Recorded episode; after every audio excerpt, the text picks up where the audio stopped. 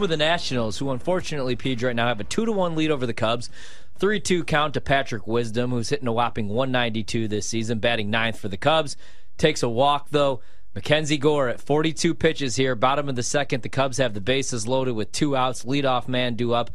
What do you think happens here? Strikeout, pop out, ground out. How do they screw this up? Nah, they'll uh they'll they'll hit a two run single Uh in the right field. We got a mound visit. Is Gore going to get pulled here in the bottom of the second at just 42 pitches? No, No. way. He'll get out of this jam. Uh, your Orioles up 42 right now on the Dodgers. Live total all the way up to 11 and a half out at Camden. Also, right now the Guardians take a 2 0 lead on the Pirates, who are in absolute free fall right now.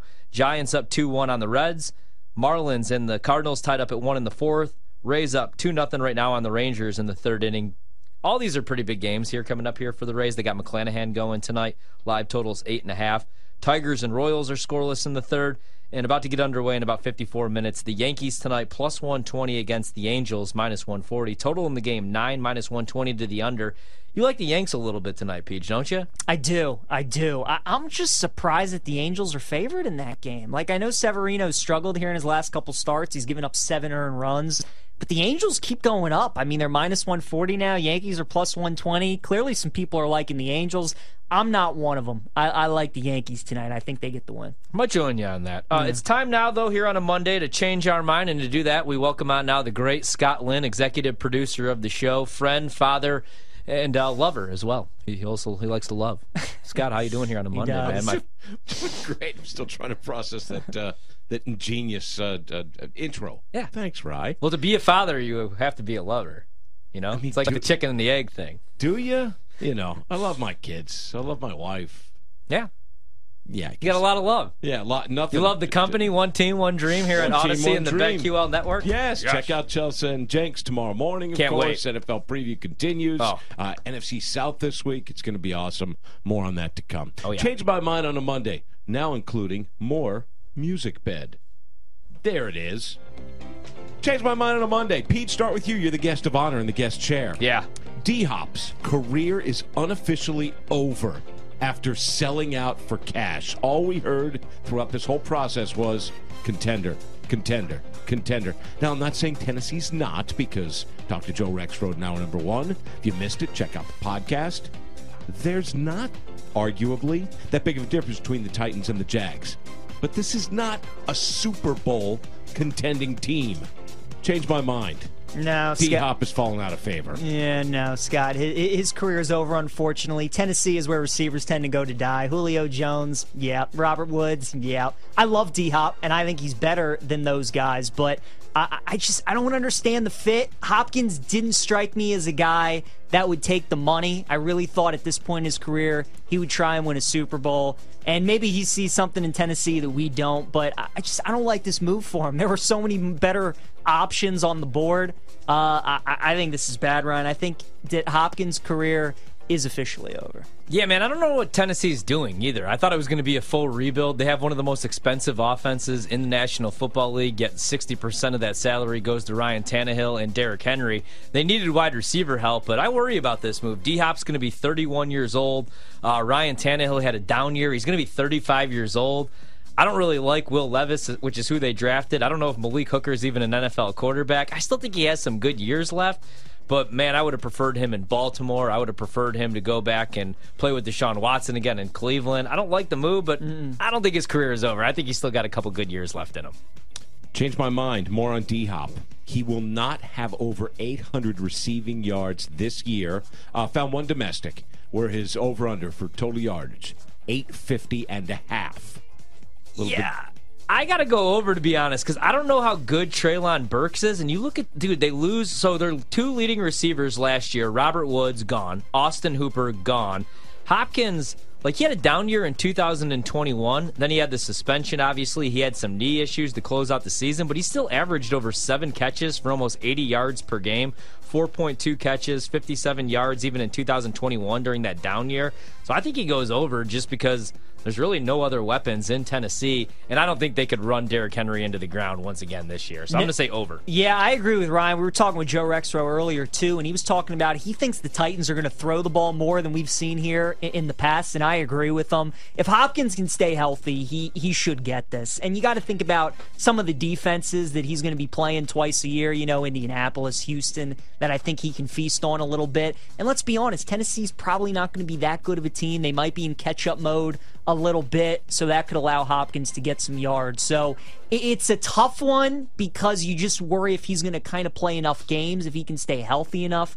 But I, I would agree with Ryan that I do, I do think he goes over. Continuing with Change My Mind. The college football playoff expansion was a bad idea. You guys could take the rest of the segment with this, I'm sure. Oh, yeah. Oh, we We're could. already so top heavy. PJ? I mean, Scott. Start with you, change my mind. You're talking to a guy whose favorite thing in the world is March Madness, so give me all the teams possible. No, I love the college football playoff expansion, though. I've been begging for this.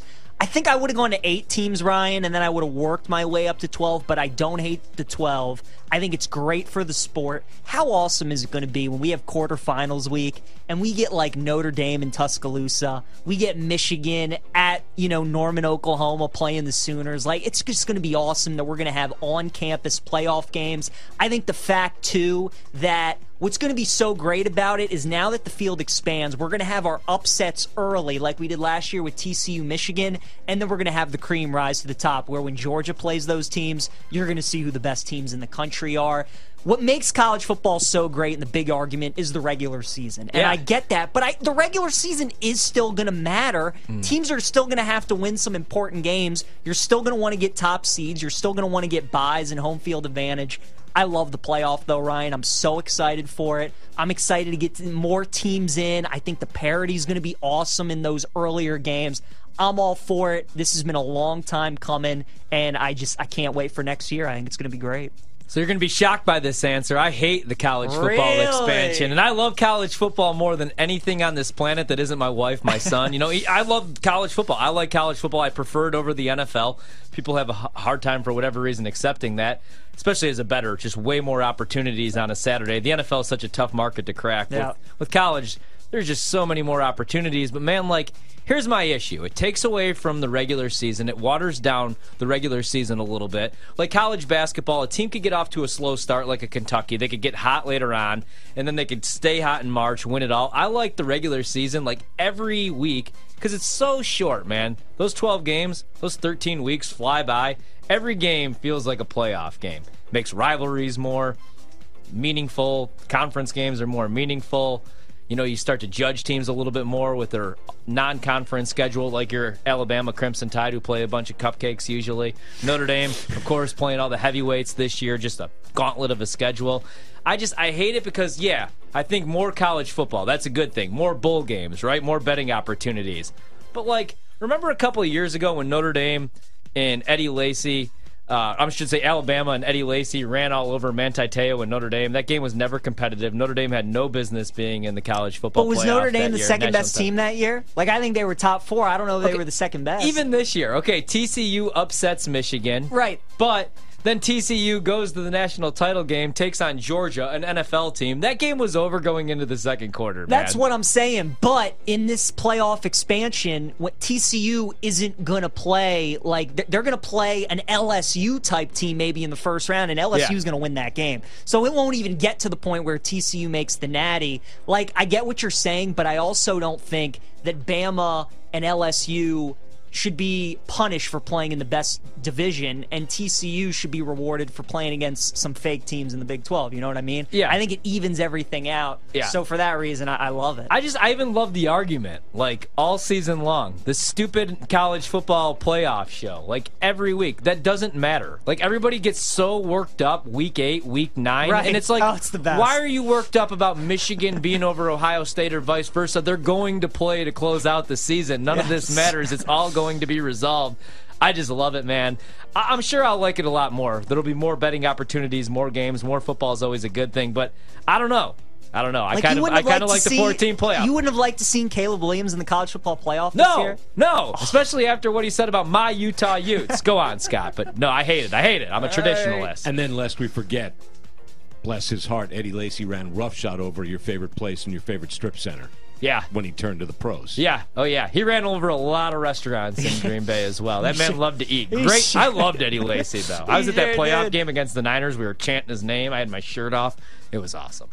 But he killed Who was Notre the better Dame. college back, Lacy or Richardson? I'm going to say, oh, God, they're two totally different backs. I'll probably say actually Richardson. But really quick story on that night. I was so jacked for that Notre Dame team, right? They go to the national title game. I rented out, it was a Hollywood casino in Joliet, Illinois, and they had like a sports book with like a restaurant and I had a bunch of friends, my family, my in-laws, me and my wife were just dating at the time. My father-in-law went to Notre Dame. That game was over going into the second quarter.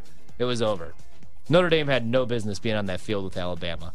AJ McCarron, his girlfriend, yeah, Katherine Webb. That wasn't that the game where uh where um Musburger? Yeah, I think I'm it trying to think. Was that the game where he I fell in was. love? I don't know if that was the Notre I Dame think- game. I don't know. I think it was. There's a lot going on because that's when Manti Te'o had the girlfriend and whatnot. You've all seen the 30 for 30. Anyway, we got time for one more. Or you know the story. Yes, we'll make it a quick one. All right. Change my mind, boys, on the way out. Current NL Cy Young Award odds at BetMGM, show sponsor, network sponsor. Thank you, good people. Have Spencer Strider of the Braves at plus 210 to win the NL Cy. Arizona's Zach Gallen at plus 250. Gallen should be farther, further. English is my uh, 18th language. Yeah, same. Should be farther, further back because of his 2 and 4 mark, 511 ERA split on the road. Change my mind, Peach. No, Scott, he, he he should be further because of that bad ERA on the road. Strider's ridiculous this season. The strikeouts, he's the best pitcher on the best team in baseball. So I, I do think that uh, it, it should be a little bit further. Gallen's having a great season, but you can't win the Cy Young and have your splits be that drastic home and road. So I do think they should be a little further. Yeah, I completely agree, man. I like Strider to win the award. I mean, I know that team performance doesn't really matter, but he's going to be pitching in some big games here the second half of the season. I know that they've pretty much run away with that division, but I don't think they're going to take their foot off the gas, especially because like a couple years ago when they rallied to win the World Series, even you know they got off to that slow start. They're healthy this year. Um, and plus 210 is actually still a decent price. Like, yeah, the road splits actually do matter. 2 and 4, 511 road record. I also expect the Diamondbacks to come back down to earth here a little bit. We'll take a quick break. Hour number three. We start off with the Big Ten college football preview. Ryan Horvath, PJ Glass.